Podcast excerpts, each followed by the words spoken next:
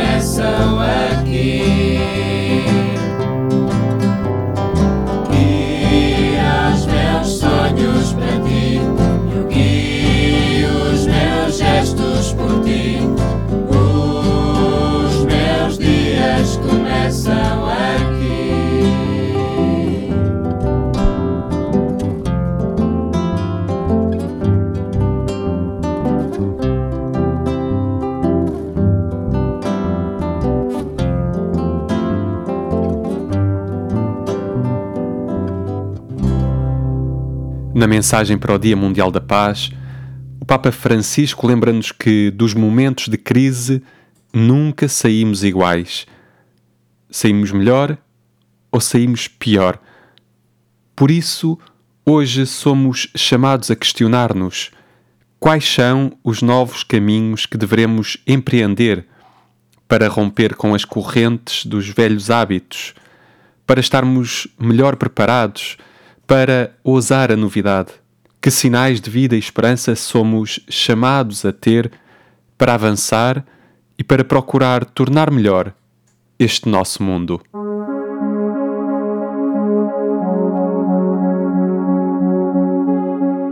Joana Carneiro é maestrina, vem de uma família numerosa e tem quatro filhos. Neste programa conversamos com ela sobre a música, a arte e o modo como elas nos podem conduzir a Deus e à espiritualidade.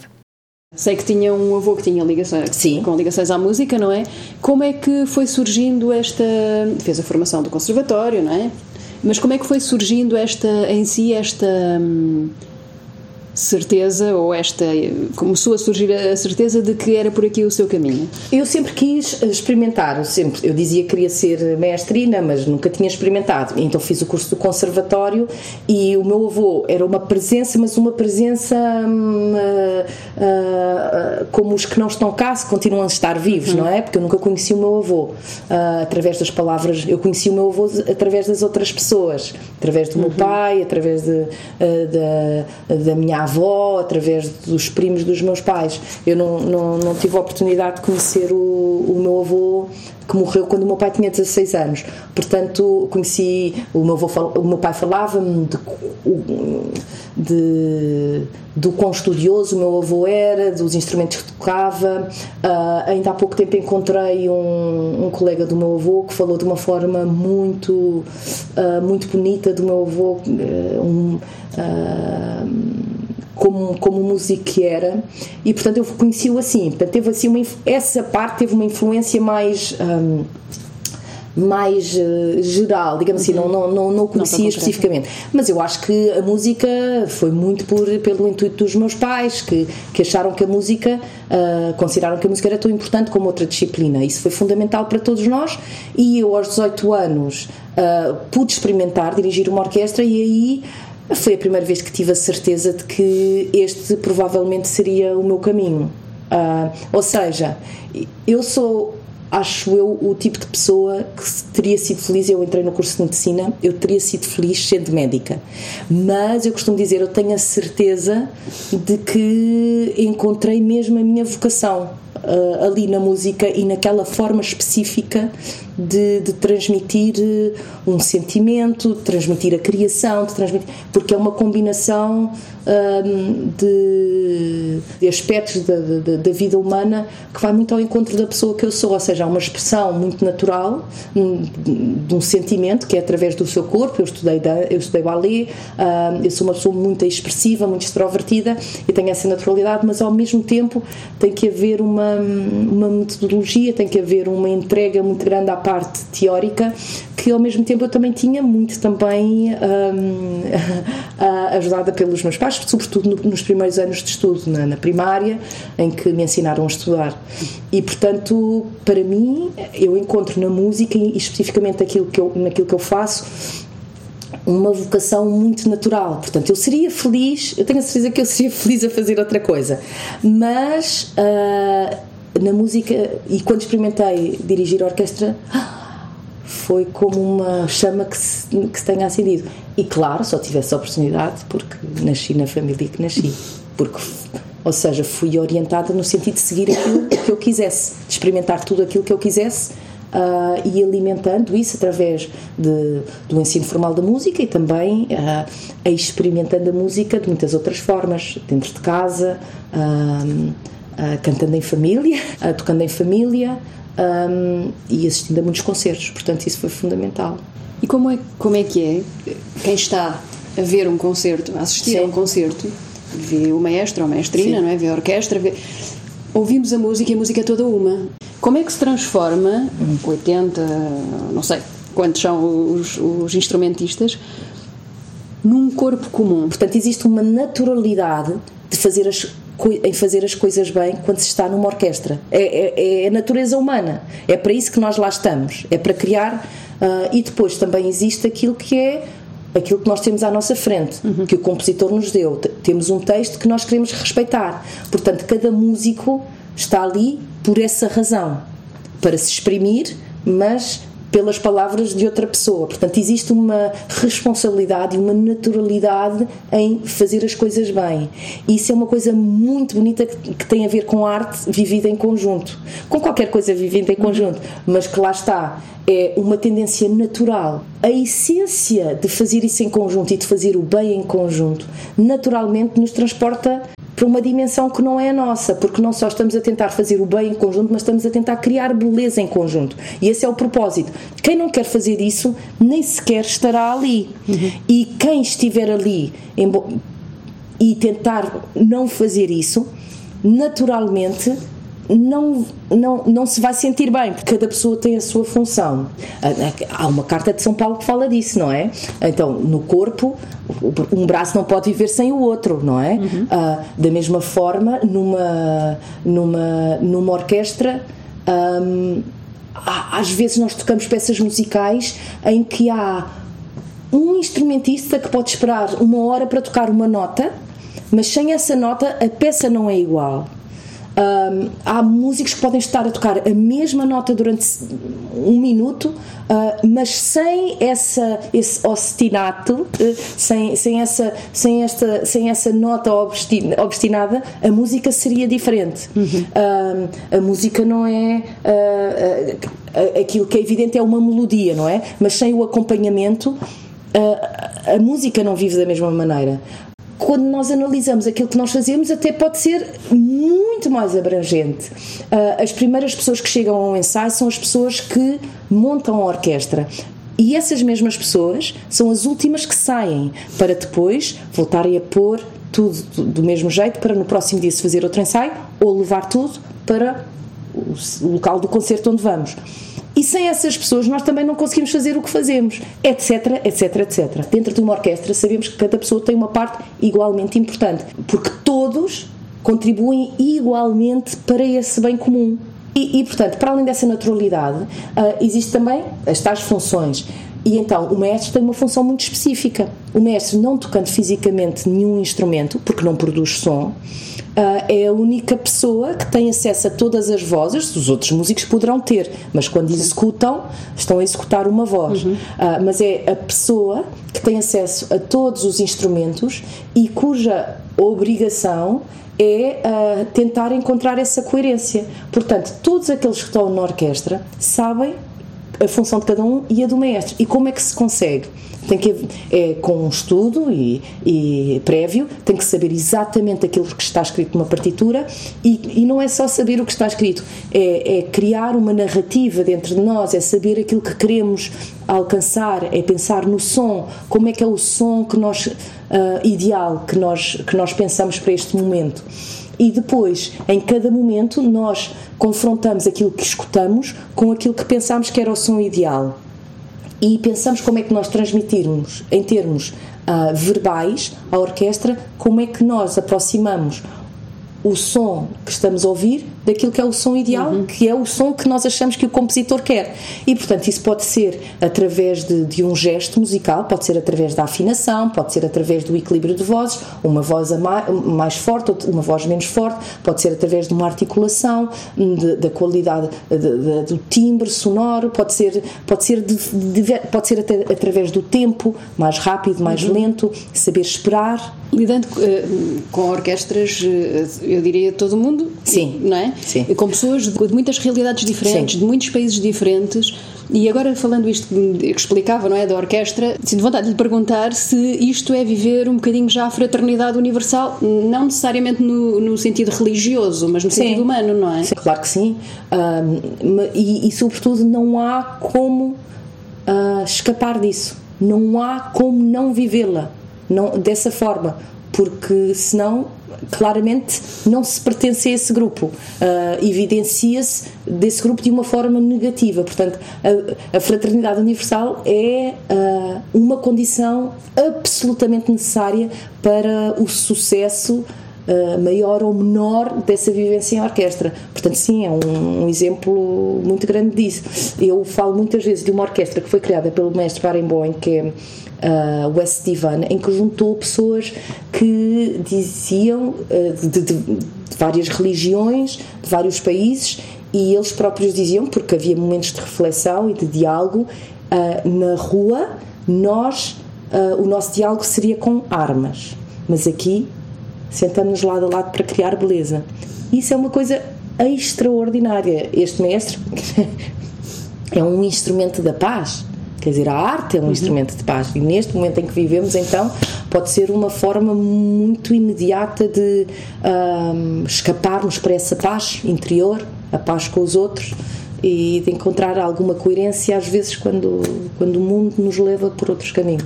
E a arte e a música são capazes de nos elevar até, até Deus? Sim, o Papa Bento XVI diria, talvez tenha sido o, o o líder espiritual no, no, tempo mais recente, que de uma forma muito eloquente nos falou disso, não é? Ah, a forma como olhava a música e a arte em geral, a forma como falou aos artistas, era ah, absolutamente inspiradora. Como é que nós, na nossa vida diária, e falou tanto na, na Capela Sistina uhum. como aqui em Portugal, para todo, convidou todo, todas as pessoas, não, não importava de onde vinham, para onde iam. Convidou artistas para precisamente falar do nosso papel como uh, pessoas que, através daquilo que nós fazemos, e ele falava da música, uhum. imediatamente com o que nós fazemos, uh, podemos transportar quem nos ouve para uma dimensão que foge da nossa rotina, dos nossos problemas. E, portanto, melhor do que eu, o Papa Bento XVI fala disso, uh, falou disso uh, de uma forma muito bonita. É trazer beleza à vida das pessoas, mas esta dimensão de imediatamente sairmos de onde estamos e passarmos para um plano espiritual de oração, de encontro com a criação, de encontro com o Criador, sem dúvida. Uh, qualquer, que, qualquer que seja essa experiência e o conjunto de, de valores e, e qualquer que seja a fé que seja professada, mas sem dúvida a arte, eu conheço pouco poucos, poucas hum, expressões humanas que consigam ter a mesma consigam ter o mesmo efeito imediato.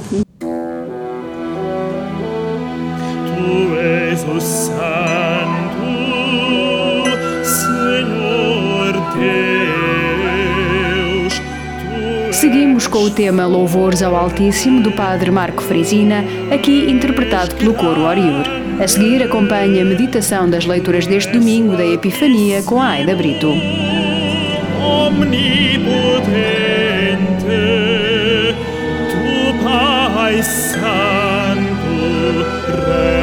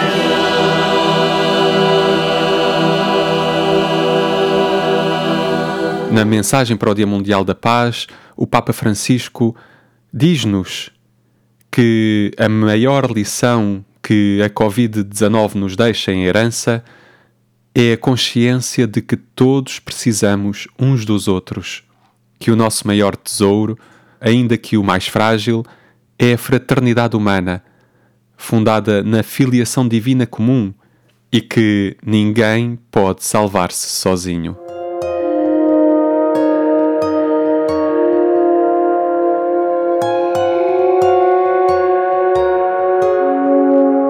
Meditar a Palavra com Aida Brito. Encontramos-nos a celebrar a festa da Epifania. tradicionalmente chamada Dia de Reis. Neste dia celebramos a manifestação de Deus a todos os povos e a universalidade da salvação trazida por Cristo Jesus. A salvação não está confinada a um povo eleito, mas abre-se a toda a humanidade. Na primeira leitura do livro de Isaías, o profeta anuncia-nos a chegada da luz, a luz que irá iluminar todos os povos que vivem na escuridão. Esta luz atrairá todos os povos que se unirão para caminhar na sua direção.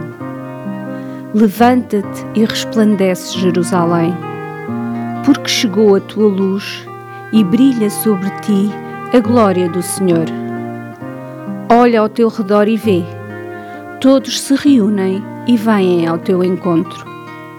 Jesus Cristo é a nossa luz e a Igreja, esta cidade que vive da luz de Cristo. No entanto, as nossas comunidades nem sempre refletem o brilho e esplendor desta luz, porque as sombras do nosso egocentrismo ainda ofuscam o seu brilho deixemo-nos inundar por esta luz transformadora para que ela seja projetada nos irmãos. Na segunda leitura da Epístola de São Paulo aos Efésios, Paulo sublinha que a salvação é uma herança de todos os homens, porque todos pertencem ao mesmo corpo e participam da mesma promessa em Cristo Jesus por meio do Evangelho. A verdadeira libertação surge da união de todos os que acreditam que são filhos do mesmo Deus e irmãos em Jesus Cristo. O Evangelho de São Mateus narra-nos a procura e encontro dos magos com o menino recém-nascido. Tinha Jesus nascido em Belém da Judeia, nos dias do rei Herodes, quando chegaram a Jerusalém uns magos vindos do Oriente. Estes magos homens sábios que sabiam ler nas realidades do seu tempo os sinais e acontecimentos, deixam a sua terra, o seu conforto e vão à procura do Senhor. Para quê? Para o adorar. Que grande lição para todos nós que muitas vezes nos achamos os mais espertos e inteligentes dos homens, que hoje, em pleno século XXI, é que sabemos tudo, percebemos tudo e perdemos tanta coisa.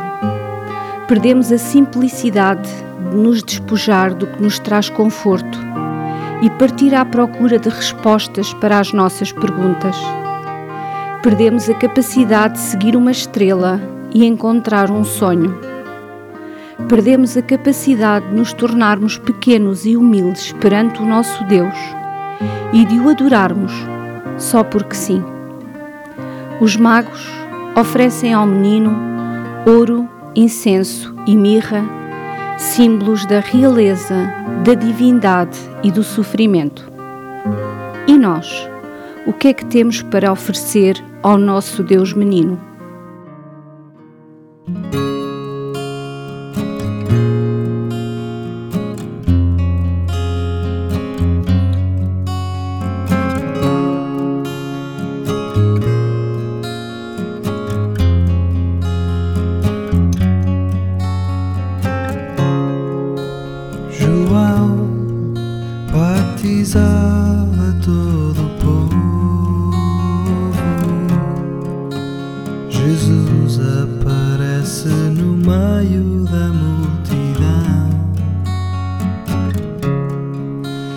sun.